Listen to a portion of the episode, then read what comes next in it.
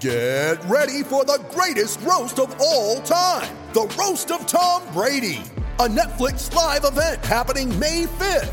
Hosted by Kevin Hart, the seven time world champion gets his cleats held to the fire by famous friends and frenemies on an unforgettable night where everything is fair game. Tune in on May 5th at 5 p.m. Pacific time for the Roast of Tom Brady, live only on Netflix.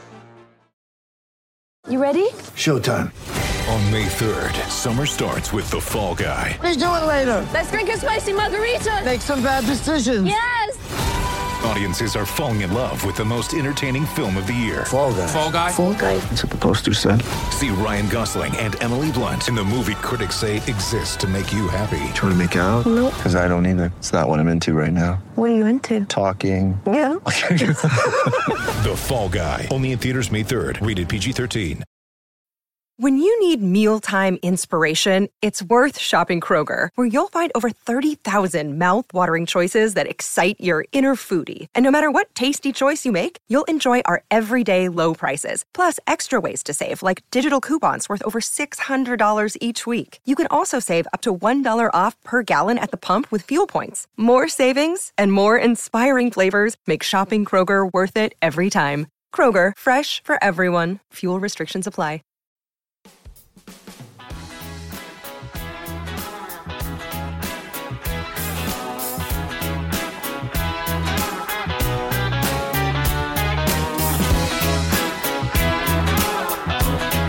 Hello and welcome to the Wisden Cricket Weekly podcast. I'm Yas Rana and today I'm joined by former England batsman Mark Butcher, the managing editor of Wisden.com, Ben Gardner, and the editor in chief of Wisden Cricket Monthly, Phil Walker. We've got plenty lined up in today's show, another excellent round of the County Championship, the IPL suspension, some other bits and bobs from the world of international cricket, as well as Phil's fascinating conversation with Graham Gooch. Um, but let's start with the Championship, and I think the most exciting bit of Championship news was actually broken by Ben yesterday. The story that the Middlesex Gloucestershire game this will be shown in its entirety on Sky Sports Cricket in the UK in the absence of the IPL. Ben, do you want to explain what's happening and for our non UK listeners and viewers why that's exciting for English fans? Uh, yeah, I mean, obviously, it's not hugely uh, out of the ordinary for uh, the County Championship to be shown on Sky. It does happen every so often that they remember that there's a domestic red ball competition that's pretty good to watch sometimes. Uh, this has happened fortuitously because of the IPL being cancelled. I guess it's the one benefit of that, and it's also, I think, just a massive tick in the box for uh, Middlesex and the quality of their live stream. They've put quite a lot of investment into it. They've uh, got, I think, three manned cameras, and they're going to add a fourth manned camera for this stream. They're also, I think, one of the few counties, possibly the only county this season, to have uh, like a bespoke commentary team. So have to have a sort of TV style commentary on top of their footage rather than taking the radio thing, which makes it a much better watch. And they've also just got a crack team of, of commentators so far. So Adam Collins and Izzy Westbury are both recent winners of the um, Chris and Jenkins Domestic uh, Broadcaster of the Year award, and Matt Floyd is obviously people will recognise him from his work on on Sky. So it's been a really high quality production, and I think the biggest it's, it's Sky just taking their feed. They're not coming down with their uh, their set of cameramen and that sort of thing. They're just taking sets. They're, they're going to add some commentators. So I think Atherton, uh, Ward, Key, and Hussain will all be there. The big four.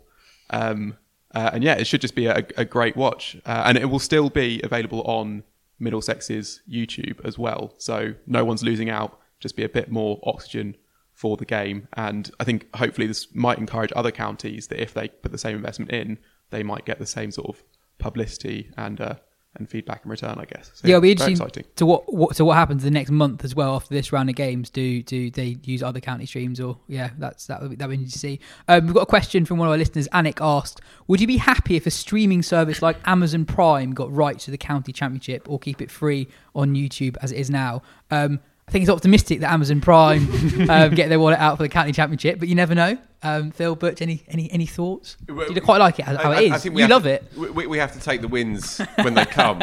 first of all, we've got to remember that not too long ago, um, streaming county cricket, watching county cricket uh, digitally was was a pipe dream, um, and the game was sort of you know ruggedly stuck in the past, really. And and what we're seeing now, slowly but surely, is is the game being opened up now to new audiences and they are being reminded, as Ben sardonically points out, that there is actually quite a, quite a bit of value to a good red ball game of cricket. Um, and look, we, we've discussed it for a few ti- a few times now on the show because it really is changing the whole complexion of, of the English game, and that's not an exaggeration. We are learning more about players on a day by day basis. We are getting to know their their good bits and their less good bits more intimately than than we- we've ever really known before, um, and it's democratizing the game in a way that, that just simply hasn't happened before, and and it's huge. Now Middlesex's stream is more uh, advanced than others, and it's it's taken a punt with with Adam and, and Izzy and so on, and they are quality broadcasters and. Uh, it also helps that it's North London as well, and let's be honest, you know, some of the Sky commentators, it's not a big ask. You know, they could be having a wonderful service at Chester-le-Street, but I wouldn't imagine that Sky would be trawling out too many commentators for that one. Um, but look, it's it's a sign of progress, uh, and these these signs are coming thick and fast at the moment. It's great for the game. Can I just on, on the Amazon Prime point? It's possibly unrealistic that Amazon Prime will come in. I would love to see serious discussions made by the 18 counties between themselves for launching their own uh, platform where they sort of uh, uh, sort of combine all their streams and perhaps even put a bit of money behind uh, someone sort of front the whole thing. I I suggest something around that when there was a very exciting uh, last round of the T20 Blast last year, and uh, it was quite hard to follow, but hugely exciting. And if there had been someone sort of like pointing you in, here's where this exciting thing is happening, here's where this exciting thing is happening, and possibly even cutting between the games, that would be great. And I can see that kind of thing happening for the county. I don't think the counties own the rights to their streams. I think Sky own the rights, which is why they can just step in and sort of say, we're streaming this one. So that would be possibly for the next right cycle. But at some point, I can see that being possibly a little money spinner for the counties and definitely something which helps to bring the game to uh, like a wider audience. I find it amazing that not that long ago, um, we're going to talk about Matt Parkinson later on, and some of the deliveries he's bowled this this season have been amazing. But not that long ago, if somebody uh, produced something like that in a game of county cricket, no one would see it. Um, Well, I mean that's yeah, I mean that, but that's that's hundreds of years Yeah. worth of that, um, and that's why the, uh, the the cricket writers were always so important. Um, we know what's kind of been happening there in terms of um, the the sort of accessibility that the or, or at least at least the coverage that the newspapers are willing to give the county game. So as that has diminished, the stream is now stepping up. You know, and people would I'm sure would prefer to be able to see the thing live rather than read the beautiful words of somebody like Phil um, writing about them. No, actually, that can't be true. Come on. But you know, so that's you know one thing is is sort of replacing the other. Um, this stream of this game going on Sky is replacing the IPL. Had the IPL not been cancelled, this would not be happening. And the first um, view of, of sort of county cricket this summer would have been the, the Middlesex Surrey game, um, starting on the twentieth of May, which is you know full Sky out, outside broadcast, um, etc. So yeah, it's all good. Listen, anything anything that, that pleases the, the county cricket fan and, and allows people to, to sit there and watch is a, is a very very fine thing. Um, you know, and the, the county players is actually interesting because you kind of, you know, you always felt a little bit like you were, whatever you did, good or bad, was kind of hidden away. You know, you didn't have to quite be on your best behaviour. It wasn't like playing a one day international or even playing a blast game, you know, on, on Sky in the evenings. Um, and now that is not the case. You know, players are finding out that little bits of skullduggery are being picked up on, etc., etc. Um, Oh, the good old days, you've- eh? but you've also got you've also got the uh, the added sort of you you mentioned some things going on in, in the T20. One of the uh, my arguments against the, the T20 blast in the way that we've always done it, i.e., with 18 teams and um, you know everybody pretty much playing all of the time, is that whatever you did, you couldn't you couldn't keep up with it. Um, you know, the example that I would always give when we were in, when I was having arguments with people around the, the, the idea that having fewer teams in a different type of competition might not be such a bad idea. I hadn't dreamt up the hundred, mind, mind you. You know, that's that's a separate sort of issue.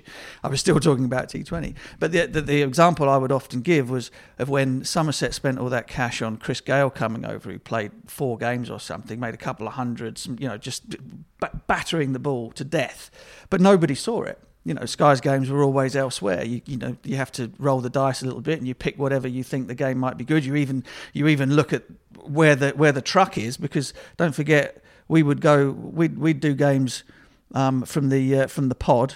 the guys would drive the pod through the night up in Durham. They'd drive it through the night to go down and set up at Taunton for a game the next day. I mean, that's how it that's how it would work. There'd be one one set of kit, and we would follow a you know zigzag around the country. So sometimes you were just unlucky. You missed the great performances. You missed the water cooler moments, and that was one of the the things that I always felt was an issue in terms of huge outlay being made for these great players, and yet it's not part of the national conversation because no one can see it. Six thousand people at Taunton saw it, and nobody else. You know, it might as well not have happened. So, and that's not sorry. I'm not having a go at Taunton, one of the great sort of county um, setups that there is, but that's that was the fact of the matter. Um, so the streaming thing is, of course, very welcome. Yeah. Yeah, I don't, I'm itching to talk about Matt Parkinson, but uh, this it just makes this a, a, a huge game for some of those Gloucestershire players who have done a lot to advance their cases in recent years. So I mean, specifically uh, James Bracey and Chris Dent and to a slightly lesser extent, Ryan Higgins. I mean, uh, obviously people would have been able to watch on the live stream, but the fact that you'll have uh, Atherton and Hussain commentating on them, you know, if, if if Chris Dent goes out and sort of like you know blocks out and really blunts Tim Murtagh, Toby Roland Jones to to get to a gritty half century, and they're talking about him and saying like, yeah, I can see how he's doing this on a you know in a test match ground against a a, a test class attack. Um, that that can be a huge thing for pushing their case forward. And you know, Gloucestershire kind of won the county sort of complain a little bit that you know we have these class players and they're not talked about as much. Well, this is a, a real chance to be in the shop window and to show what they can do. Also, Butch, I had a question for you on this actually. Um, so last week we talked about like how much opportunities the England coach gets to watch um, county cricket, and I guess same question really goes for like the, the Sky commentators quite a lot. The guys who Yeah, just do the test stuff, they don't get an opportunity to watch a lot of it. No. So actually, if you are a Gloucester player who's doing quite well at the moment, this is a really good opportunity to impress players, uh, to pe- people in, in the, the world of cricket whose whose opinion carries a lot of weight. Yeah, absolutely, absolutely. So, you know, and this, you know, this is sort of a, a chat about the wider, the wider problems or the wider, the wider good of, of the county game. It's great that you have 18 teams playing. It's great that you have this sort of this wide coverage around the UK. I mean, you know, if you if you look at it, I suppose even even the 18 counties don't cover all of the cricket that's played in the country. You know. Um, minor counties, etc., etc. There are lots of hubs of the game that are not represented by a first-class team, um, and so it does make it. On the one hand, it's brilliant because you've got all of these players playing, and you've got a, you know a, a, a, a lot of the population has some access to it, but it's also incredibly difficult to know who's any good. You know, because you have that that many players playing at any one time, and I think I've mentioned this before guys are always going to there are going to be some blokes who are in great form and some blokes who are not and that doesn't always tell you the story as to who is a better player you know you just when you're playing that many games over that that that wide a, a scope. Um, form and class are not always the same thing. So yeah i mean it, it's it's fantastic. And i think you know I, I was talking to Mark Alleyne earlier on this week about Gloucestershire and everything. And he was waxing lyrical about the about the new system so moving away from the streaming a little bit, but about the you know being able to play shop window type cricket in the in his group of um, in, the in the what is it group two that they're in play against teams that they might not have played against. I know they, they were promoted um, a couple of years back and would have done, etc., etc. But the, the, you know, there's a feeling now that all of all of the counties are kind of in with a in with an equal chance, an equal chance to show that they have players who are worthy of being picked, and that is that was not been the case ever since the second division's come about. And you also think about it from this point that Division One, Division Two promoted the idea that players needed to leave small clubs to go to bigger ones, right, in order to to fulfil their dream of playing for England or to put themselves in the shop window of playing for England. Championship uh, Two Division County Cricket did that right from the very off you saw this idea, you know, the talent would move towards clubs that were bigger, more first division friendly, whatever it was. No need for that anymore.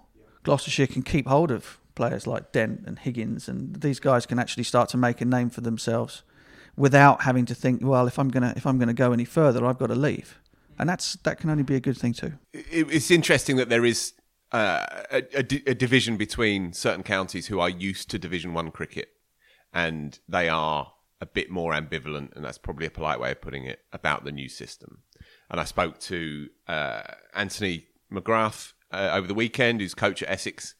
Um, and he said, "Look, from our point of view, you know, we earned the right to get into Division One a few years ago, and we've done well in Division One. And and he his belief and the club's belief is well the best should play the best, and that is very much consistent with the nature of competitive sport and the survival of the fittest and so on and so on.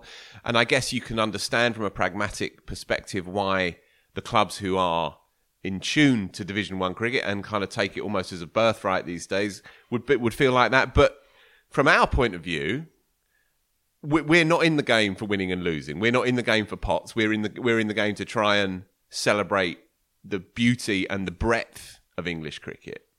Uh, and so, from our point of view as journalists, I think there is a lot more openness to the system than uh, than certain certain counties, and there is a dividing line between, you know, those who are up there and those who have become used to Division Two. I think clubs that have got used to Division Two think this is great.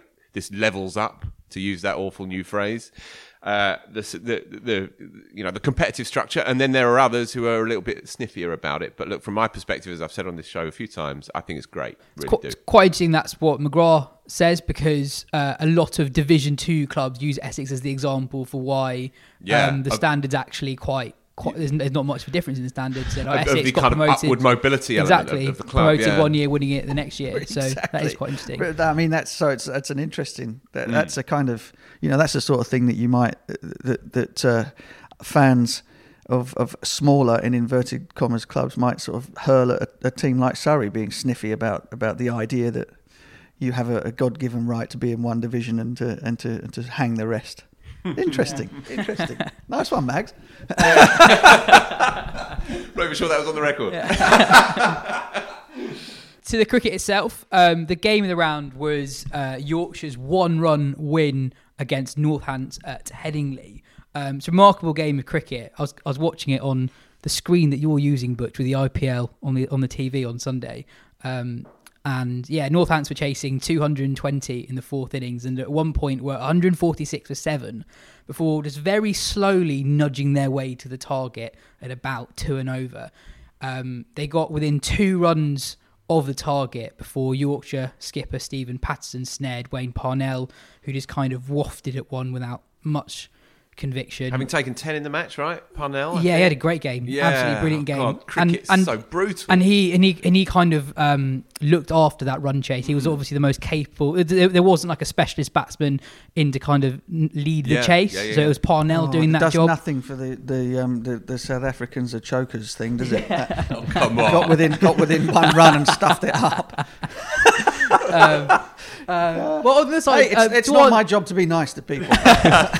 well, on South Africa's doing well. Duanne Olivier uh, bowled really well for Yorkshire, and he um, he it was I think Northampton needed about 15 to win with two wickets in hand, and then Olivier just bounced out. I think Kerrigan, um, and at that point I thought Yorkshire would definitely win it the way he was bowling. But Mm. then, yeah, it was an amazing finish. And Um, also, uh, Dane Paterson took that ridiculous catch well. South Africans doing well. It's a good, Yes. good, good week for South Africans. Yeah. We tried to speak to Patterson, actually, the Yorkshire captain who took that last wicket, about that game um, for the podcast. But uh, regrettably, Yorkshire informed us that they are not letting any of their players speak to Wisden.com or other media outlets outside of game obligations until the investigation into allegations of racism at the club, first made by Azeem Rafiq in an interview with Taha Hashim on Wisden.com, is in progress.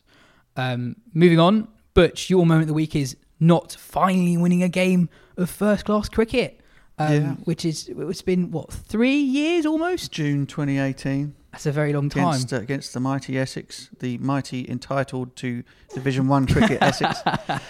Um, yeah, no, I, I, I still I find it very hard to believe that. You know, extraordinary um, that it should have taken so long. That you know, a, a coach like Peter Moores, who is often not often, is always kind of lauded for the way that he, he's able to resurrect players' careers and has a great record.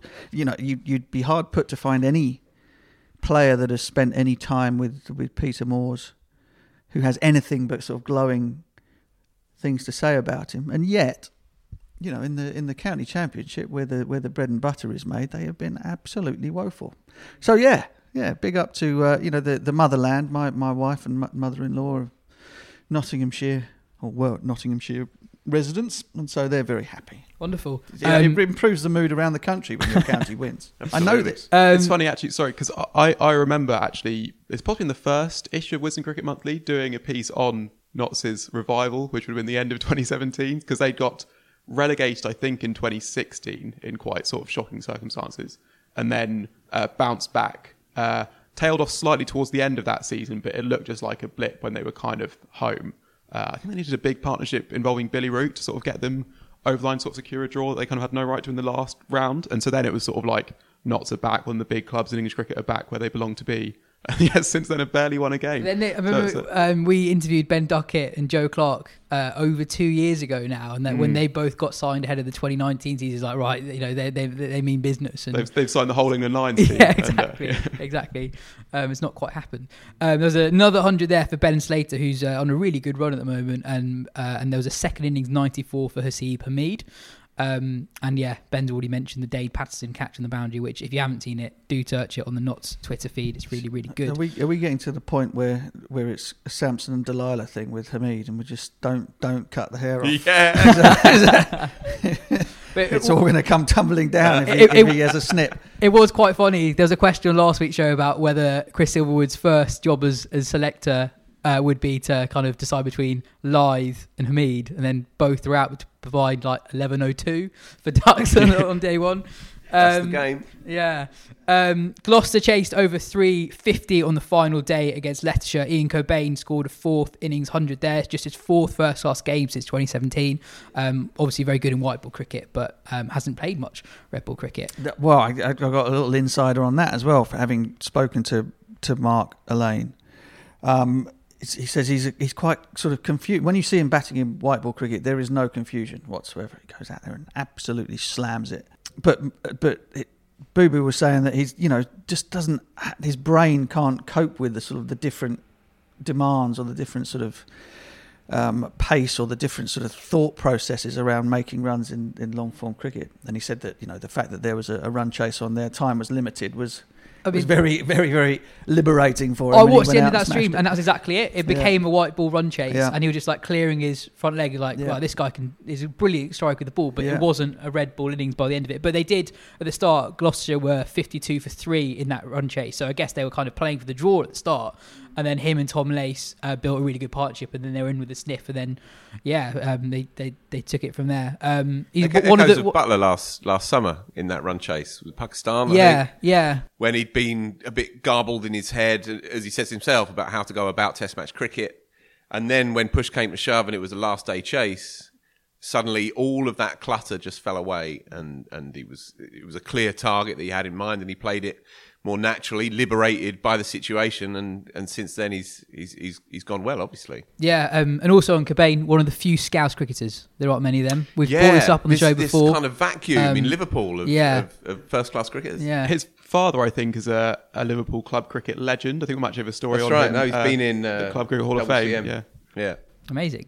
Um, Surrey got their first win of the season. They beat Group 2 pace setters Hampshire by an innings and 209, uh, 289 runs.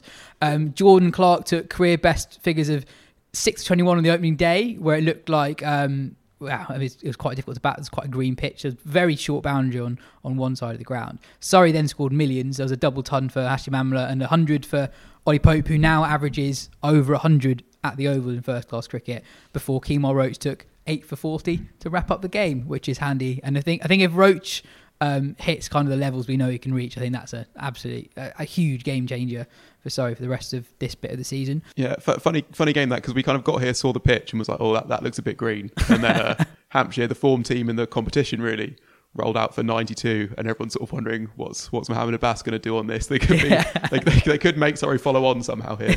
uh, and then uh, I think Rory Burns hit him for three fours in his first over, Yeah, and then that, that was was it. almost a deficit Yeah, gone. Yeah. exactly. Just, just on Burns, uh, I've seen him a bit, obviously, at the Oval, and he's been scrabbling a bit, I think, but he looked really good. I thought he made Mm. 80. Yeah, he, he looked he looked a bit stiller. I thought at the crease, the balance was there. He was he was taking it through mid wicket comfortably. He wasn't falling over. Uh, the feet were going a bit better than they had been, and, and he looked like a Test match opener again. You know, so it's it's good signs for a club that's been on its uppers really since the start of the season. Yeah, I'd echo that because against Middlesex last week, obviously the story was not uh, Rory Burns making 80 when Surrey sort of uh, heroically squandered a position on, on day three, but he did look very good on the second day. I think making a making 80 odd. So yeah, he does look like he's back in some sort of form. Elsewhere, Glamorgan beat Kent in a low scoring game at Cardiff. Um, we've got a question uh, directed more for you, Butch, I guess. Guy Fraser asks I remember some batsmen with long careers, but with Stevens, Murtagh, and Hogan all pushing 40 and taking, or passing 40 in some cases, and taking wickets, are there more bowlers lasting longer these days because maybe of sports science, or was it always like this? Any crafty old bowlers Butch remembers facing past 40? Just on that game, Hogan, who turns 40 next month, he took a fifer, and, and so did Darren Stevens, who's 45. I can't think of any, you know. Caddick was 40 odd wh- when he was still bowling, taking, taking the new ball. Was he? because, yeah, Caddick, I think, we retired at Bickers, 40. Bickers, Bickers wasn't 40. Was he not? No. Okay. I'd, I'd add just on on these three. I mean, Murtagh is just a, a freak, but he he is definitely someone who knows. I don't know if it's sports science, but he knows how to manage himself. Like sometimes he'll run up off like three steps and bowl it because he's kind of just trying to keep himself a bit fitter. Pace wise, no Uh, difference. Yeah, exactly. Yeah. Uh, S- Stevens and Hogan though are kind of special cases. I mean, Stevens didn't really bowl for Leicestershire much at all, and took his first first class five when he was 34. So he's almost like he's you know he, now now he's bowled the amount He's that a 35 he, was, he played when he was at Leicester. He played as a batter. He hardly, Yeah. hardly bowled Yeah. at all. And, Um, and Michael Hogan so- also, I think, so he played club or grade cricket, I guess they call it in Australia, for a Mm. long time, and then broke into first class cricket in England about the age of 28 or 29. So again, has not got that like a great, you know, club cricket. You can bowl hard, bowl fast, but you're not bowling that four day sort of stretches that you would be in a in first class cricket. I So- reckon that in the you know in, in the sort of the golden era of cricket, there would have been there would have been a hell of a lot more of them. You know, spin bowlers, etc., etc., going on into their into their forties. But no, I think this is this is slightly freakish. Um, Probably inevitable though as well. You know, with the the game becoming more professionalised as well, that players will have little pockets where they can rest, and obviously the whole physiological side of the game is, is more advanced than it would have been maybe in the past. You're I seeing it with Anderson pa- at the top top level. getting paid a few more quid also helps. Yeah, totally. Do you know? No, for sure. I mean, that, it's kind of it's a little bit cynical, but you kind of the the the wages now that non international players, um, you know, high value county players are, are on is is a re- seriously good wage. So you kind of you know back in back in the old days, you might think to yourself, well, I could get another job and earn the equivalent, and kind of you know, not go through the the pain and the torpor of it. E- even when you played? Yeah, that- yeah. yeah. I mean, the the money didn't start to get the money didn't start to get good for county players for county only players until until maybe two thousand three four. You know, they were the salaries were were were pretty pretty poor really up until that point. So you know, you look at it that way. The incentive to stay fit, the incentive to keep going, is is much greater than it was in the past. So. Maybe we'll see. Well, maybe we'll see more of them. Yeah, the, the, the, the kind of erosion of motivation is a familiar story through all, all the years that I've been talking to cricketers about their their internal stories, and that come the end days, what is it? Sometimes it's it's broken backs, sometimes it's loss of form. A lot of the time, it's I just can't go anymore. I just can't keep going anymore. the thought of you know seeing the cones out in the morning and Yeah. pre-season is just like I, I'm not putting myself through that anymore Yeah. again. I still enjoy you know I enjoy certain bits of it, but there are certain bits I could seriously do without, and that's it. The curtain comes down. Is there something sorry in in possibly in this the, the new sort of structure of a county season where you, if when you have the T20 blast played in a block, then I mean someone like Mercer wouldn't be playing a huge amount of T20 cricket, I think, and even if he was, he's only bowling four overs every couple of days for you know a three week stretch, which gives you just that that little bit of a break. So so if something is building up and sort of like a stress issue, you get that kind of like that rest without even kind of realizing it as well. Possibly, I mean it's very much a theory, but No, that's a fair point. It's a fair point. Um, elsewhere, a very impressive Durham side um, beat Warwickshire by an innings. It was good to see Mark Wood back taking wickets. Ben Raine took five for nine in the first innings, but um, what caught my eye was was Brydon Carse and the wickets again. He started the season really well. He's played he's played for the Lions. He was on that Australia tour at the start of 2020, and he and he looks quite quick. Um, He is. I saw him live at Chelmsford Yeah. first second week of the season. Uh, he looks like a bowler who's going to take a lot of county wickets, and a bowler who might possibly stand a chance of taking wickets at a high level as well. He has the frame, the physicality and from to the naked eye, enough enough nip and pace uh, to be part of that conversation. And he can bat as well. He can Yeah, bat as well. yeah. Very, very handy cricketer. As I, I think I said it a couple of weeks ago. I think they've probably pound for pound got the best seam attack in the country when everyone's fit. Durham, and they're they're creeping up on people again because obviously they've had two or three years with points deductions and the doldrums and Losing players. yeah, that's it. Yeah, um, but no, it's it, you can't keep a proper good cricket club down, you know, and, and it's it's a great fertile place for, for the game up there, and it's brilliant, really brilliant to see that they're they're on Yeah, the way back. if you just go through the Durham 11, it's just 11 very good cricketers. Totally. Some very good bowlers are making that side as well. So, yeah, um, keep Yeah, on them. Lees got runs as well. Yeah. who, who, you know, Boyks picked him out as an England opener seven or eight years ago, as often happens. Wended his way through the back roads of the Yeah. game um, and has now come back out and is, is going well again for Durham at the top of the order. No, it's good to see. Hundred percent, hundred percent. Um, elsewhere, um, finally getting on to what Ben wants to talk about. Thank you. It's been 25 Um, minutes. Lancs chased down 253 in the fourth, fourth innings to beat Sussex as an unbeaten 90 odd for Keaton Jennings in the fourth innings. But Ben, what is your moment of the week? Yeah, well, I guess the interesting thing about my moment of the week is that uh, I actually only found out about it about 24 hours after it actually, or maybe even longer after it actually happened. Just do your job, Sam.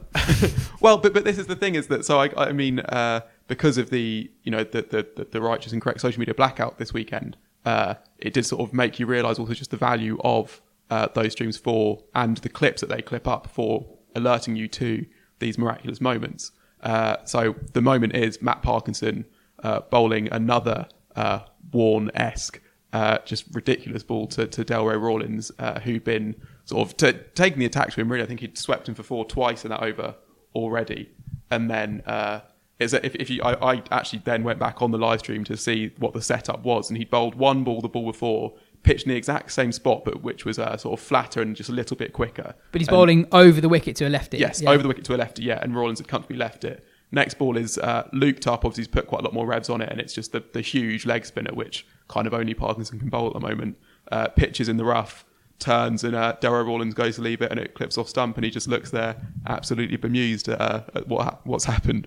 Uh, but and uh, we first found out about it because uh, have you got the name of the man who emailed us, Yaz? Afraid, afraid I don't. But Uh, but but but but thank you for, for, for emailing because because we'd obviously run a piece on Parkinson's uh, uh, other ball of the century a couple of weeks ago, uh, and he said I wonder if, if, you might consider doing a piece about about his his wicket his ball to Rawlin." So we went and looked at the uh, the highlights on Lancashire's YouTube, which had fewer than a thousand views at the time, and were absolutely amazed by what we'd seen. And then two days later, when the blackout ends, Lancashire put it up, and uh, and then the whole internet goes crazy.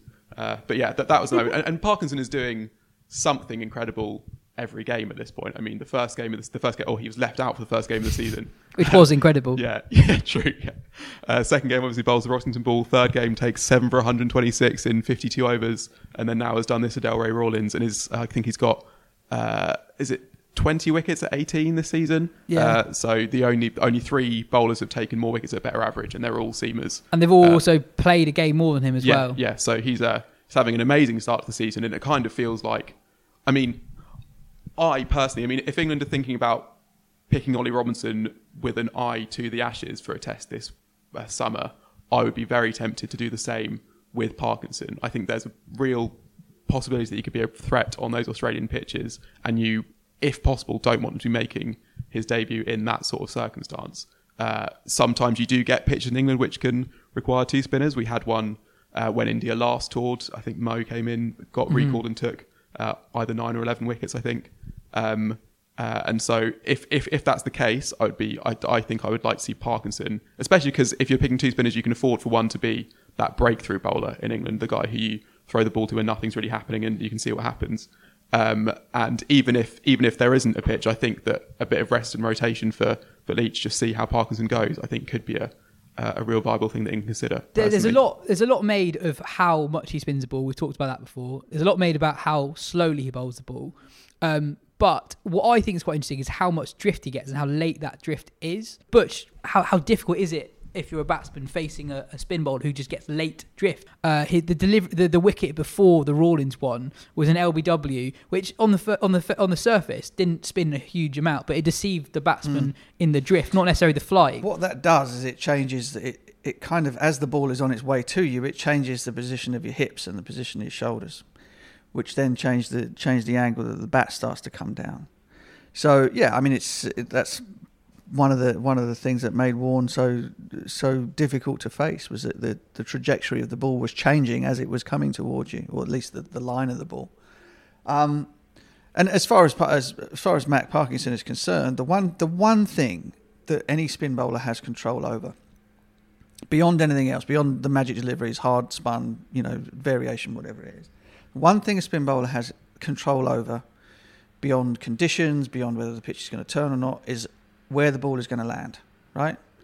And if a spin bowler can have command over when the ball comes out of his hand, he knows where it's landing, and he has two or three different ways to get it to land in the same spot, then he's in the game. And what has happened with Mark, what is happening with Matt Parkinson is, is that he is he has started to become very accurate. He's started to have control over where he is landing the ball. Once you've let go of the damn thing as a spin bowler, there is nothing more you can do.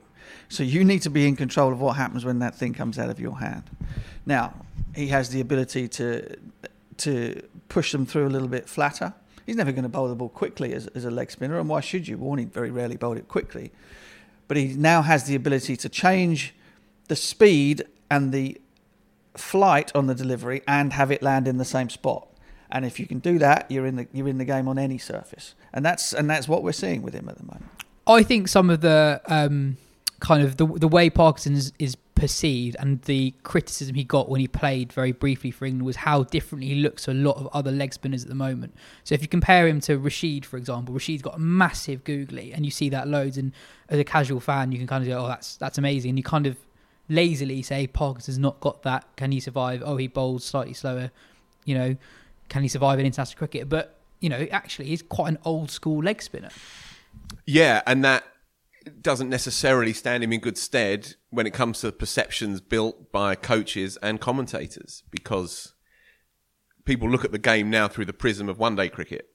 Um, and spinners who bowl darts are often quite effective in one day cricket. What's interesting about Parkinson, and this goes back to Butch's point about accuracy, Parkinson's white ball record is outrageously good in both the forms. So what he's done, he has he has developed that innate accuracy and he's deepened that over the years when he's not been allowed to play red ball cricket.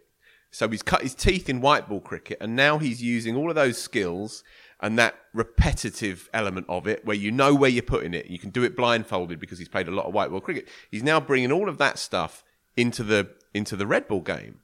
And and now you're starting to see the value of a bowler who is just who who is in control of his length and his line. Um, now, Parkinson's a fascinating character, right? Uh, and you know, we talk about him on this show all the time. He's one of our one of our one of Top our favourites, you know Him, Dan one of Lawrence, our red flags. You know, Simon we, we Bring him, up. we bring him up a lot. Yeah, Dean Headley. but- Hobby but horse. We make no apologies for that because he is he is almost unique in the story of English cricket as it stands currently. Now, um, when he first came into the England team, he bowls too slow. Moeen Ali got the same thing, incidentally, when he first came into the side. Different bowlers, though, requiring different skill sets. Parkinson has had to stand his ground on this. Now, I'm not saying that he's become pig headed, and he recognises that there are times on certain tracks and against certain players to, to, to try and, you know, visit through a wee bit quicker. But he's had to stand his ground on that. And he said to us and he said to others, if I sacrifice the things that make me good to bowl three or four mile an hour quicker to fit that bracket, to, to conform to that notion, then I'm not prepared to do that because I don't want to learn, I don't want to lose what I've got. We talk about drift. The slower you bowl, but you do still have revs on it, the more drift you're going to get. Warne was proof of that. So fair play to him. Who knows where he's going to go? Um, and talk about England is great and fun, but who knows? And we don't need to dwell too much on that just yet. Uh, but what he's done up to now in his career as a 23 year old kid bowling leggers up in the northwest, been an outstanding story so far. Uh, and it shows also that the boy's got a bit of gumption about him as well. You know that he's not going to be pushed around, and you need that as a spinner. You know, you you need flight and guile is one thing, but you need to have a have a strong shell as well. You know, because in English cricket, if you're, if you're trying to bowl wrist spin or finger spin, then it can be a hiding to nothing. So look, fair play to him. I can't speak highly enough of him. Just one, one, one thing briefly. Um, I have one or two things that I like to ban in in the magazine that I'm involved with. Uh, the word Orwellian, the word Shakespearean, and I'm now going to extend it to the word Warnesque. Right, Ben? Don't take it personally. Right, but Warnesque. I, I just, I'm just not having it anymore because it's, it's it's it's it's too easy, isn't it? It's too easy. It's too easy just to make all those references back to that that one freak genius. Okay? Reminds me of Stuart MacGill's And partner. look, you described it beautifully and with with great, great, great heart, and, and obviously naturally articulate. But yeah, War, Warnesque. that's I'm, quite I'm putting my big red pen right through the word Warnesque. It's, it's quite Orwellian, if you feel. Yeah, it probably is actually. Very good. All right, you win. Um, excellent. Um, we've actually got a bit um, of audio from the man himself. Um, Parkinson spoke to Ben a couple of weeks ago now. Ben had to rush out of the podcast whilst recording to speak to Parkinson. There's a very nice interview that's written up on Wisden.com if you want to read that. But um, here is Parkinson on bowling uh, those Warnesque deliveries Oh. and his uh, excellent start to the season. the first thing I thought was best to ask is if you could tell me the story of that ball as if you're telling it to like your your grandkids in 50 years time. I'm going to try and s- say this better than I said on interview, which was sack it. I'm just going to try and rip it. Um, yeah, it was quite frustrating actually. Um, obviously, I know Simon Kerrigan very well, um, and he was batting better than I've ever seen him bat. So I was getting more and more frustrated. Um, Rossington had been playing really well as well. They'd both been sw- sweeping from my outside leg stump. Um, so I just thought try and bowl it as fast as I could, really. Um, if he'd have, if he'd have played it like he had been playing it, how he'd been sweeping, then I think he'd have been all right. But when he stayed back, I thought, oh, I'm in, I'm in with a sniff here. Um, and it must have literally just clipped, clipped the rough because there wasn't actually that much spin to the right handers um, throughout the course of the game. Uh, but it must have literally just clipped the rough. And obviously to see it spin and, and hit off was fantastic. And then I came off at tea and my phone was absolutely blown up. Um, it was all over Twitter and Instagram and stuff. So no, it was cool. Yeah, were, were you? You said you were nervous. Were you, were you more nervous than you usually be at the start of a game because you hadn't played in a while and stuff? Mm, No, not really. Um, I just sort of backed sort of all the practice that I'd been doing. Um, it was obviously having been away with England all winter and bowled three million overs in the nets. Um, you sort of know know where what, what where you're at really, and there wasn't too big a transfer over from like the indoor school, for example, to the to the grass. For me, it was just literally crack on as usual. So I, I thought I bowled quite well in India and Sri Lanka, um, and then to come here, um, it was just mainly getting used to the Duke's ball again. Once I got used to that, then I was sweet. Um, and the weather, the weather was nice. It was pretty warm, um, and yeah, as I said, it, it was it was nice in the nets for the past sort of four months. So I just took the confidence from from there really. Yeah, you mentioned the England stuff a few times. How, how did you how did you find the trip as a whole? Was it was it basically just like a long spin camp, or what was it like? Uh, yeah, it's a good, good, good way of putting it. Actually, uh, I never thought of it like that. Um, yeah, it was. It was a long trip. Um, I like to think that I've improved as a bowler. Um, I hope that people maybe saw that last week, um, or they will see it this season. Um, nice to get, as you said, a decent chunk of overs. I didn't have anywhere else to be. Um, I got a lot of questions saying, "Could you not have come home?" and etc. But for me, the best place to be was with England, and um, prob yeah, I did the longest shift out there, which was which was nice as well. But yeah, as you said, just a long spin camp, um, surrounded by the best players, so some of the best players in the world, the best players in the country. So there wasn't too many better places that I could have been to prepare me for for the season. Um, obviously disappointing not to play at the end in the white ball, um, but any England side's tough to break into, especially that that white ball side. So yeah, there was obviously tough times on the trip as well. Um, being in a bubble for that long is quite tough, but um, I tried to stay positive, and as I said, there wasn't anywhere else I would I could have been. I'd either been in the indoor school at Old Trafford or bowling to Joe Root in India. Um, I think it's a pretty easy decision. What what were your discussions with the Lancashire uh, coaches and stuff like around them? Because as you say, you know, it's, it's often been the case that you've been left out of teams, but this when you've been bowling all winter, and you know it's at the start of the season, you must have been raring to go. Yeah, I was. Um, yeah, there's some pretty honest conversations there. Um, yeah, tough tough pill to swallow. Really, um, I think it was a sort of they weren't really sure how the pitch was going to play, um, and I they probably hadn't seen enough of me either. Um, obviously, been away the whole winter. I hadn't been around. The coach hadn't seen me, and I think we only had two practice sessions in between me landing back and playing. So, yeah, obviously gutted at the time. When you take the emotion out, you can sort of see the thinking behind it. Um, but yeah, just nice to sort of prove a point this week and um, and then perform well. Yeah. Do you, do you think of yourself as a bowler that needs sort of a, a, a, little bit from the pitch, or do you think that you can kind of do it whenever and also do a few types of roles as well? Um, I like to think that I can. Um, I've probably not proven that I can yet, or I'll probably say I've not had the opportunity to prove that I, I can fulfill multiple roles, um, which is probably the main talking point for me with Lancashire at the minute is trying to play as much cricket as I can to expose myself to to sort of different situations, different pitches. Um, so far in my career, I've tended to play mostly at home or on drier pitches. So that's probably the next stage of my development is to to try and sort of play when it is flat or green and and do, do a job. But um, you can only play when when you're selected, and you can you can only play the, the pitch in front of you. So um, for all my liking, they can they can roll they can make uh, spinning pitches.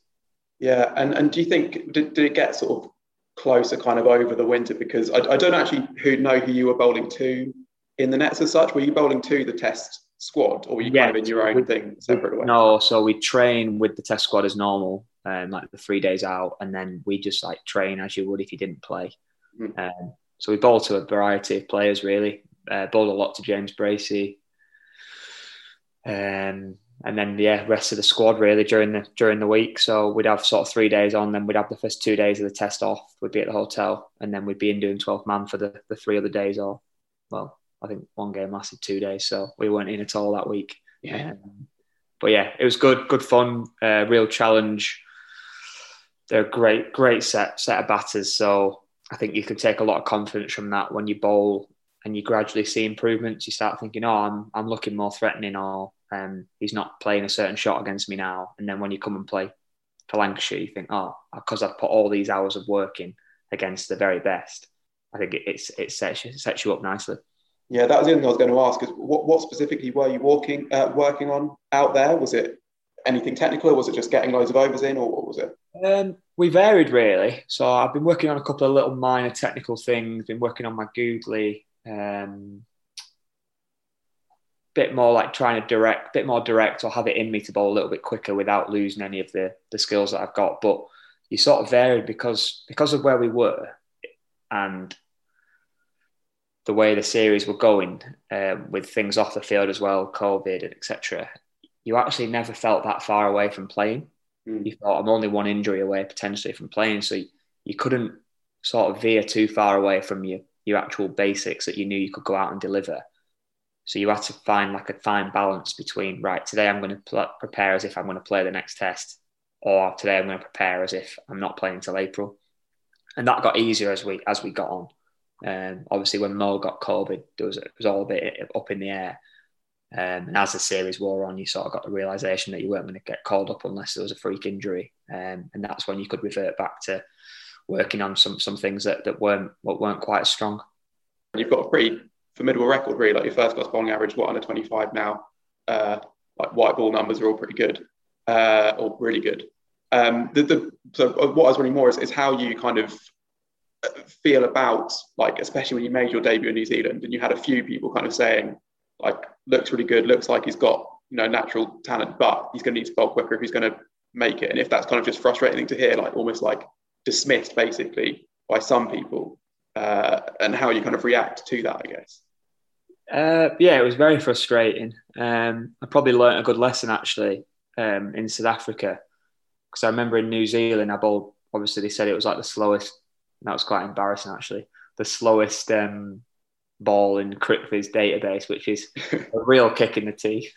Um, but no one really mentioned it in a negative light in New Zealand because I did well, whereas mm-hmm. didn't do go as well in South Africa. And that's all of a sudden everyone was saying need to bowl quicker, etc., etc. And I probably thought too much about that in South Africa. Um, and then again at the start of last summer when I came back from injury. Um, and then I just sort of went, you know what, I'm just going to go back to doing what I do, and if that's not good enough, then it's it's obviously not good enough, and I'll just try and keep performing well and just see what happens. Um, I think the winter I've just had not playing actually gave me a bit of time to think, right, this is how we can do it, and not I'm going to just rush it and try and make it match ready. I can just actually slowly build, have good days, have bad days. And I'd like to get to the point where people say, yeah, he bowls slowly, but he can still be effective on any surface. And that's probably the main challenge. I know I can be effective in England. It's just whether you, you, that translates to being effective in India, in New Zealand, in Australia. And I think that's probably that, as, as I said, similarly with Test cricket, it's you'll only know when you get, get given an opportunity to play. Um, and people will only know then. And I guess that's probably why I'm a bit more sort of chilled about it or probably not worried about it too much because I guess I haven't been, I haven't played. So until I play, I, even I don't know the answer to that question. Um, elsewhere in the championship, Somerset had a uh, another narrow win over Middlesex. This time, winning by four wickets. Um, Abby Slade asks, "What do you make of Lewis Goldsworthy's debut for Somerset against Middlesex?" Goldsworthy is a 20-year-old all-round who scored 39 in the first innings and 41 not out in the second innings.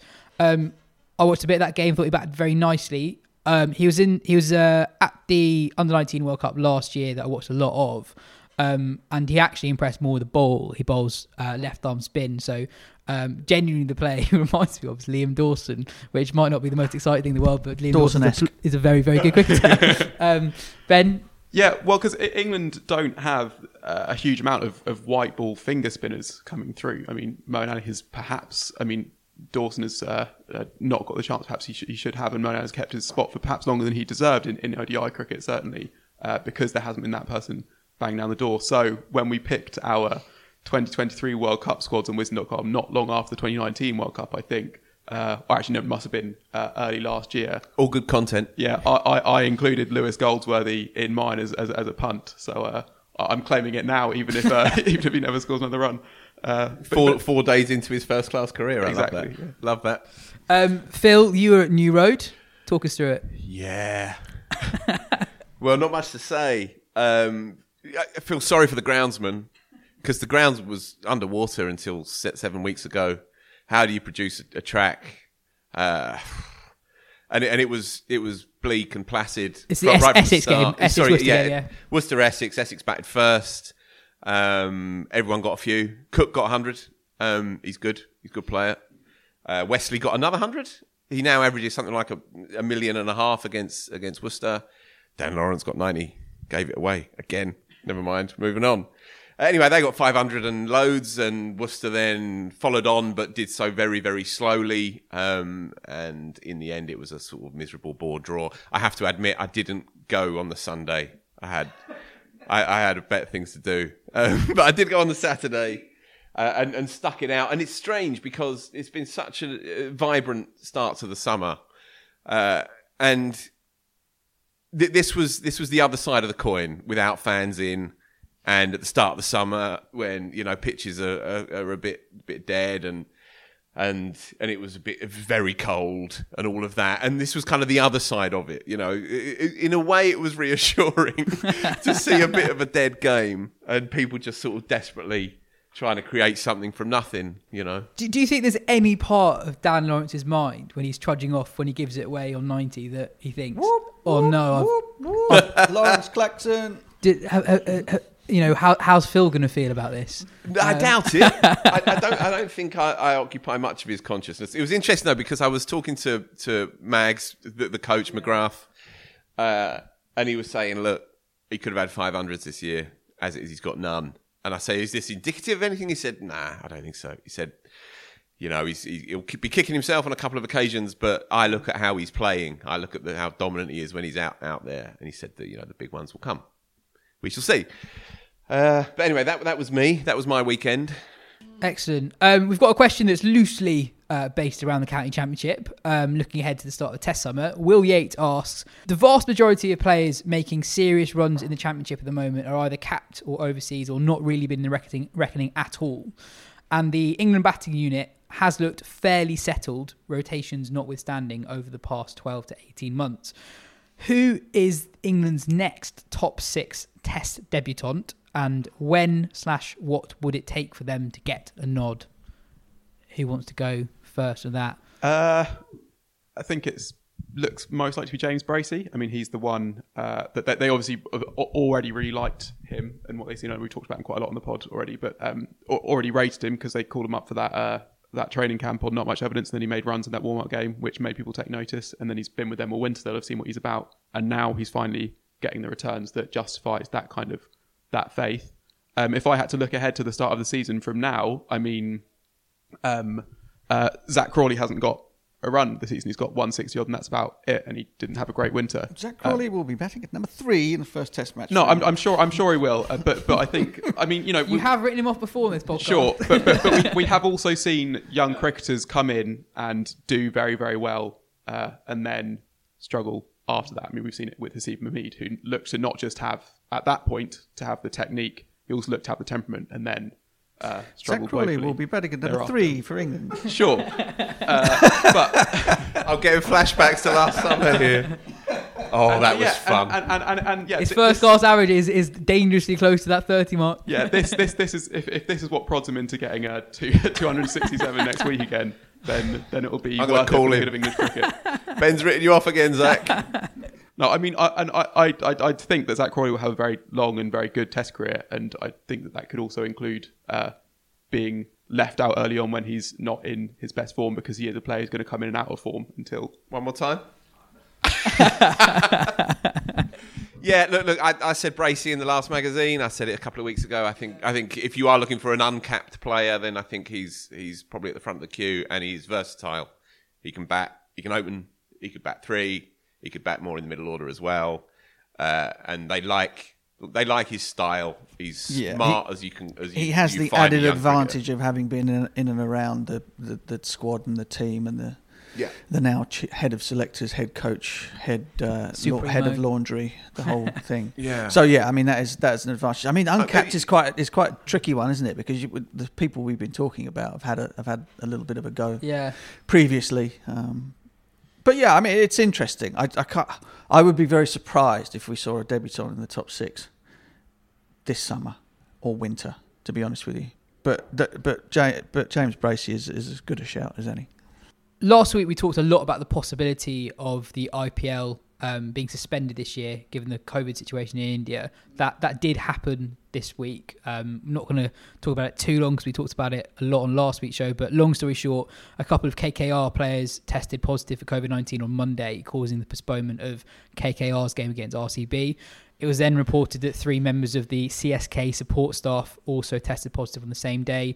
Then yesterday, after further positive tests um, in various camps, the tournament was postponed with the IPL releasing a statement that said these are difficult times, especially in India. And while we have tried to bring in some positivity and cheer, however, it is imperative that the tournament is now suspended and everyone goes back to their families and loved ones in these trying times. It was interesting that that's what the statement actually said because I think a lot of people assume that oh they'll try and squeeze the whole tournament into a week in Mumbai or something, um, but that's obviously not the case. Um, Phil, you, you spoke to Chris Woakes over, over the weekend, who was there before the tournament was Yeah, cancelled. one of cricket's more vibrant and bubbly characters, and you know, glass half full kind of bloke. It wasn't half full when I spoke to him.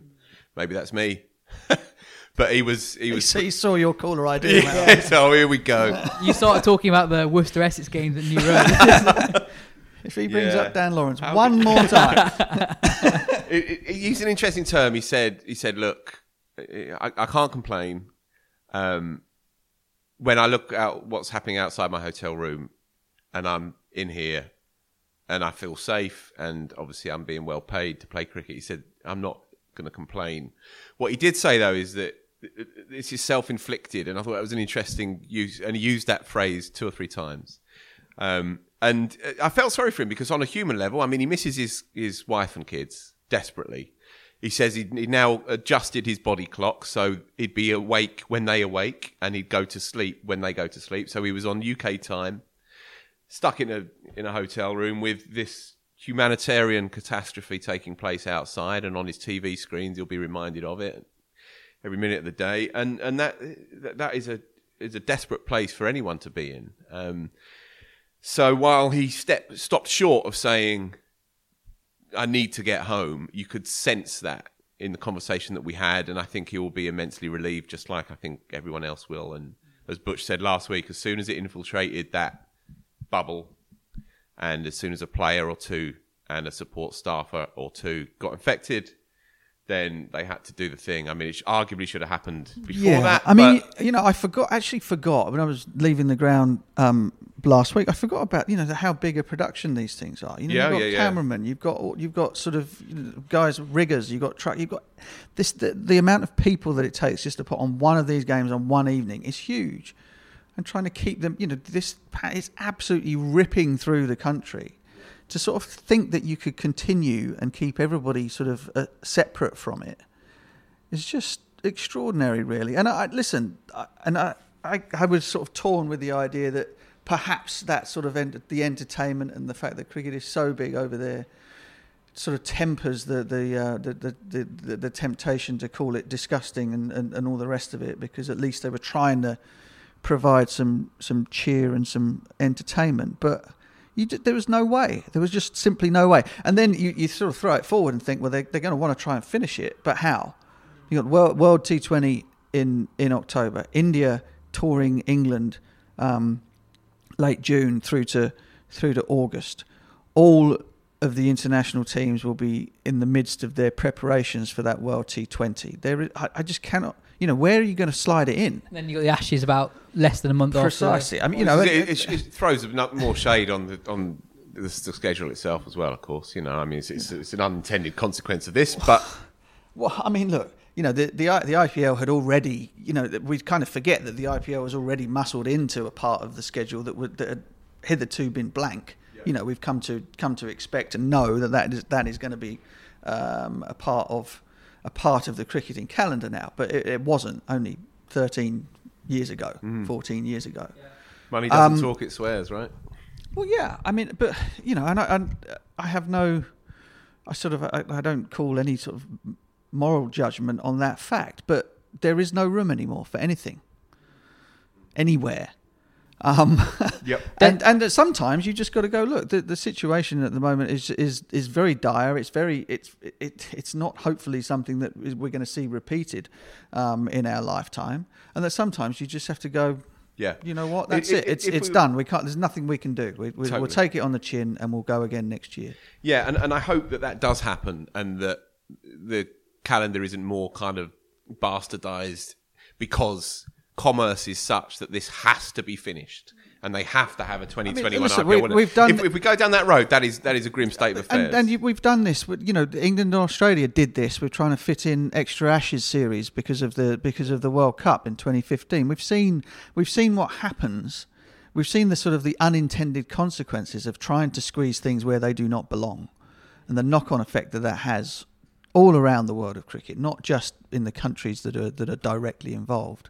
And so I think sometimes you just got to bite the bullet and say, you know what, we'll we'll take the hit this time, and we'll and we'll leave everything as it is. Let everybody have a breather. I mean, the, the you know the sort of the metaphorical idea of, of gasping for breath. The, the calendar is gasp, gasping for breath, and India is gasping for breath. Yeah, we had Um, we had we had uh, the, the journalist Rory Dollard on the show when the England South Africa tour was canned, and he basically made the point there is just no room to get this tour um, back into the calendar. Um, and there- there's been some kind of slightly, well, very distasteful kind of um, uh, people on social media saying, "Oh, the, the the bubble wasn't good enough," and people saying comparing the the quality of various bubbles that have been taking place in the world. And Ben and I, we talked about this before about how basically since the start of the pandemic, the only bubbles that have really worked have been in places where there hasn't been that much COVID. At the end of the day, um, like you, how, however good the bubble is, if the it it is so dependent on the situation, and as we all know, the situation in India is as bad as it's been anywhere else in the world throughout the whole pandemic. And sorry, just just, just on that, because it, seems poss- or plausible that uh, how Varun Chakravarthy, who I think was the first player to test positive, got the uh, caught the virus was that he uh, needed a scan in his shoulder, and they had sort of protocols in place for how to take players out of the bubbles. You know, the player gets in full PPE, the driver gets in full PPE, they drive them to a hospital, which sort of have this little they sort of self-contain the unit, they clean everything down, and the you know the the, the medical staff are wearing full PPE. But this is a, a virus that passes through the air, and you can't you know completely fully seal off the clothes that you're wearing as much as you'd that- like to. All, see- all you're doing is playing a, a game of odds, and, and the odds are just so much worse when you know it's ripping through the country. and that in its that in itself that in itself just think about that that all the resources that had to be taken up and used for one person to go to, to leave the bubble to get tested From the knock-on effect. The- yeah so that's the, for one person and you think about the, the the the humanitarian struggle that's going on with people that have no access to anything whatsoever, and yet all of that resource is taken up for one guy in, in this in in the in the tournament itself. It's the only decision that could have been taken, and some you know some might say that it, that it's a week too late. Um, I think don't no there's no point sending spreading blame around. It's happened. It's the right thing, um, and you know you just you just pray that they get things under control there, um, regardless of, of the IPL. Hmm.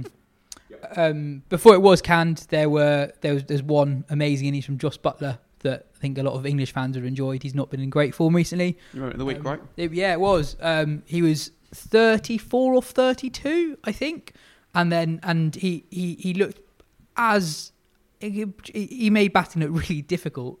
Uh, in the first half of that innings, then nine overs later, he walks off the field with the eighth highest score in IPL history, um, having hit 90 odd off 30 in the last nine overs. He uh, now of has as many T20 hundreds as Alastair Cook and Yes. Cheteshwar Pujara. So Yes, as um, as he mentioned in the post-match interview as well, um, which was which was which was nice. Uh, we've had some Test cricket as, as well this week. Sri Lanka beat Bangladesh in the second and final Test of that series.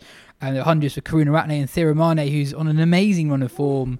After, is he, is he up um, averaging over 25 now? He is. He is. Yeah, Is he? he? is. It's, it's about twenty eight, um, and that's after averaging sixty for five or six tests. Yeah. Um, there are ele-. I think eleven. he's a really good player. It's, just, looks- it's could- staggering that, it, that his record was so bad. Yeah, in- in over England such tour- a long series of uh, space of time. On the England tour of Sri Lanka, I, I was thinking like I can kind of see why they've given him this many opportunities because when you look at his record, like you know he's played 35 tests and average 23, give up, but um, you can you can see why and it is actually paying and they're the not they're not spoilt for choice at the moment. Yeah, Um, that's- that's true. That's another another part. Although this this was a pretty good win for them, and I guess the other big po- positive was uh, there are 11 wickets on debut for 22 year old left arm spinner Praveen Jayawickrama, which um, I mean uh, Lasith Embuldeniya did very well against England, so their their spin stocks looks very good.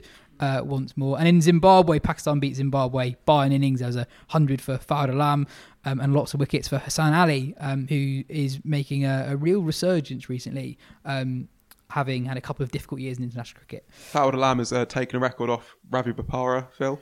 Yeah, which you told me about last week. So, so three hundreds, no fifties. That's Bopara, and Alam is uh, 400s, no 50s. no. So there you go. That's the way to do it. isn't it? Go big or go. Um, Phil, what's your moment of the week? Um, yeah, well, it's got to be a conversation with, with Graham Gooch, uh, professor of, of run making. And we had a chat two mornings ago, maybe, or maybe yesterday I think it was morning. yesterday. was yesterday morning. Eight o'clock in the morning, he was already out, up and about, striding across the Devon moors. He's there with his family on a walking holiday, and and uh, it was meant to be a quick chat. It meant to simply just be a few recollections of the '91 Leeds innings, the famous 154 against the West Indies uh, when he carried his bat. Instead, it became more of a of a seminar on on the art and science of of, of making runs, not scoring runs, making runs. Very Now, important to make that difference. There's a distinction, yeah. and it was it was full of all the beautiful Goochisms that we've come to know and love.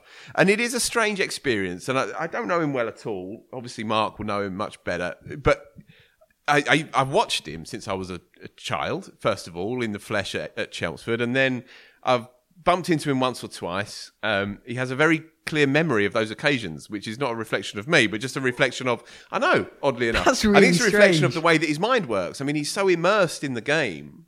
He'd already had had a phone call with Paul Grayson that morning because he was he was running Yorkshire twos, playing at Billericay against Essex, uh, and this was only eight o'clock in the morning on a Tuesday morning. Anyway, the point is that he he is so forever immersed in the game, and that comes through. And yet you you have this conversation with this fella, and you have to check yourself sometimes because he scored more professional runs than any other human being who's ever walked the earth. You know, you can have Jackie Hobbs, you can have Graham Hick, You can have Sachin. you can have, you can have whoever you like. Gooch scored the most professional runs in history, in human history. And and so when he when he starts talking about about it, you do have to pinch yourself a little bit. Um, and then you hear the kind of the, the whistling wind come across, buffeting on the phone call, and you can just picture him, you know, like Jude the Obscure on the Devon Moors, and, and it's just a strange, slightly surreal experience. But he he he, he automatically starts talking about batting and and the science of batting, and he makes this clear distinction between scoring runs and making runs. He said scoring runs. He, he actually said you you can score runs. I mean, I didn't tell him I'm not a bad player. he said even you can score runs. He said it's your day. The sun's out. You get a bit of luck. It's a flat pitch. You you score 100. But making runs, there's a distinction there. There's a difference. Making runs is when none of those things are in your favour, but you do it anyway. And it was it's an interesting kind of key distinction in how he sees sees the the, the mysteries of, of of making runs. Um, he also spoke about a few experiences of his own, um, and we spoke about 91 in particular, but we also spoke about 81 as well when he made 100 at Barbados uh, in the shadow of Kenny Barrington's desperate heart attack overnight. And Gooch made 100 then, and he and he became quite quite choked up actually in, in, in recalling that moment 40 years on and yet still a very raw experience for him and he was saying it's not it wasn't that he had an added incentive because he never needed an incentive to go out and bat but he said the trauma of that moment gave him an edge and and I thought that was an interesting term again that he used, and I, I kind of got a little glimpse of the emotional side of of this this kind of Mount Rushmore figure in the game. You know, um, he spoke about ninety one and and and he spoke about playing and missing. He said that he said there's an art and a skill to playing and missing. He says if you've got good technique, you could, if you hold the line, if your balance is right, and if you're not going too early at the ball, then you will play the line and you won't follow it. And he says it's a hard mental skill, uh, but if you have good technique, then you can play and miss and put it away. You can put it to one side. He says players with chinks in their technique that they're likely to go looking for that for that that ball that jags away. And of course, there were hundred balls that jagged away at Headingley, overcast in '91. Um, he also spoke about, and this this was fascinating to me. He spoke about playing the hook shot, and he played a lot of hook shots in that particular innings. He said there was no way I was going to play a drive because it was going everywhere under you know leaden skies, blah blah blah. He said, but if they bowled it short, I, I just I, I would play the hook shot, but only at certain points in the innings. And he said that he would always know if Malcolm Marsh was running into bowl, or if Curtly's running into bowl. Well, Kirtley never bowled you, like you know, bounce or a long on, but he would know before the ball is let go if he's going to play the hook shot or not. And he said any batsman who turns around and says, "Well, you know, I saw it pitch and then I saw it climb, and then I decided to play the shot." He, he quote, "You've got to be an effing good player to play like that." So when Gooch says it, you kind of go, "Oh, right, interesting." And what his point was that it would always be a decision, a pragmatic decision based on pitch, pace, new ball or old ball, whether there's a man out or whether there's there's an offside field, whether it's a shot to nothing or, or not, and so on and so on.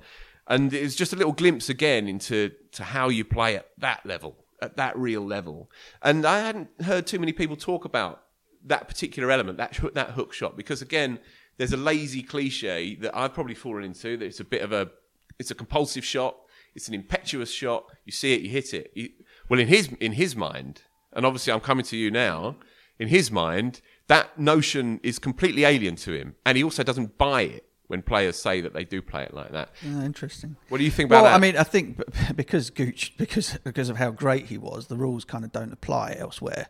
You know, that's what made him so great. He was able to sort of break everything down into these um, into these small compartments. I mean, the, the the thing that really interested me about what you just said, not it's not about playing the hook shot or not. Because for me, I was always thinking I'm not going to play it, and then I would play it and surprise myself, right. right? So you know that's completely goes against. But then you know my record, 34, average 34, whatever, 800s versus his is you know there's the comparison in itself. Um, was the thing about Kenny Barrington. Now, for me, the difference between those who are the great players and those who are good, um, but but not in that way sort of reliable, I suppose. And that's that's what separates the great from the good is the kind of the, the sheer consistency that they were able to go out there, make runs, come hell or high water. Was this idea that that something as traumatic as that, he was able to not only compartmentalize and keep away from his thought processes, but he was actually able to turn that into something good. Yeah. That staggers me. Yeah, totally. And that, and there, there you have it. There you have the sort of that's the difference. You know, I found it incredibly difficult in my career as a professional player to to be to to be able to leave if stuff was bad off off the field, away from the game of cricket, to be able to leave that behind to a sufficient degree to be able to then give enough of myself to the job that I was doing as a, as a player. I found that unbelievably hard. But somebody like Alex Stewart was very, very good at being able to put aside personal issues and go out there and play the game as though nothing was going on. And Goochie obviously was was an absolute master. In fact, he not only ignored it, he used it to his advantage. That's staggering to me. Um, you know what? cricket, cricket being the, the, the length of time that it takes to make a Test match hundred, the length of time that it takes to play a Test match means that life that is going on in and around the game of cricket is not a diversion. It's kind of you're in it. Yeah. All of it is happening at the same time, and so being able somehow to um, to put enough of it away that it doesn't affect what you're doing in the job, and then being able to go back to it, and then being able to go back to the job is an incredible skill. And those that have scored a gazillion runs, you know, somebody like Sachin, imagine his mental capacity for compartmentalization. It must be incredible and that is the that's the the stunning bit of your revelations about that's, Chat That's what really really separates them, I think, and and and and the eternal mysteries of it all, you know, unravelled just that little bit more on the back of a half hour conversation, and you know, then he then he hung up, and then he then he'd be be speaking to someone else five minutes later, you know, and it's that kind of immersion in the game as well that I find very interesting and kind of kind of beautiful as well in its own way. Do you know something about because uh, Goochie was was batting coach for England? He was kind of standing head coach for a little while in in 1999 as well, and I always found him quite frustrating to be to talk to about batting because he was very good at telling you the what, but not very good at telling you the why or the how. Mm-hmm. Um, and you know, I'm not criticising. I think he's a terrific bloke and obviously an incredible player. But he would say stuff like, you know, well, hit it back where it's come from, or hit it to hit it, hit it to mid off and mid on. I'm like, well, I bloody well know that. I know where I'm supposed to be hitting it, but I can't get it there. Every time I aim it through mid on, it goes through square leg. You know, how, why, you know. Mm. Um, and and you know, so that was you know perhaps I know Cookie has done an enormous amount of work with Graham and swears by his coaching methods. But for me, it was I just was left frustrated every. So I was like, well, why are you telling? I know that. Yeah. yeah, yeah, yeah. I know this stuff. Yeah. But I can't do it. I can't put it into practice at the moment. Why? Why am I not able to do so? Um, just another tiny bit, just to get on the psychology of it. It reminded me of a quote that Nasser once gave about uh, Gooch, and Nasser was in the midst of one of one of his Nasser moments, and it was all getting too much for him. And he turned to Gooch, almost frustrated, and he said, "Why don't you get effing nervous? What's the matter with you?" and Gooch just turned to him and said, as he's just putting his bat down and you know re-stickering his pads on the Velcro and everything very just so, he says, "It's just a game of cricket, Nasser. It's just a game of cricket," which again is interesting because it's on the one hand a game of cricket, but on the other hand, it's everything. It's life. it's it's it's what Gooch is. I was going to say, I think one of the mo- one of the amazing things about that is just uh, the level of detail and the passion he has on batting so long after he finished his career. Like, mm. I think a lot of people probably would leave that to one side to a degree. And also, we were talking earlier about given that he's on the the, the Mount Rushmore of English cricket batting, etc. Um, Might do that in the magazine. Yeah, yeah, nice. it's a good little feature. Good little feature. Um, given he's on that, I think kind of like the the way the way he almost carries himself, almost in the way he lives is lived his life post his playing career, kind kind of.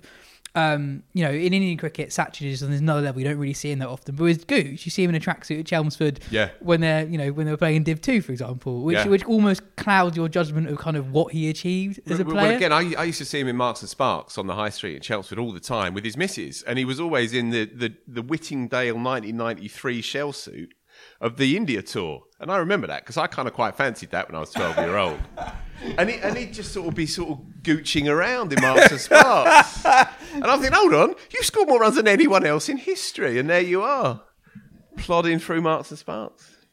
Anyway, Anyway, moving on. Anyway, that was my moment of the week. Wonderful. I, I think that's it for the show. Um, well, cheers, Phil. Cheers, Ben. Cheers, Books. This has been the Wisden Cricket Weekly podcast. If you've liked what you've listened to or watched, hit the like button, hit the subscribe button, and we'll be back next week. Cheers.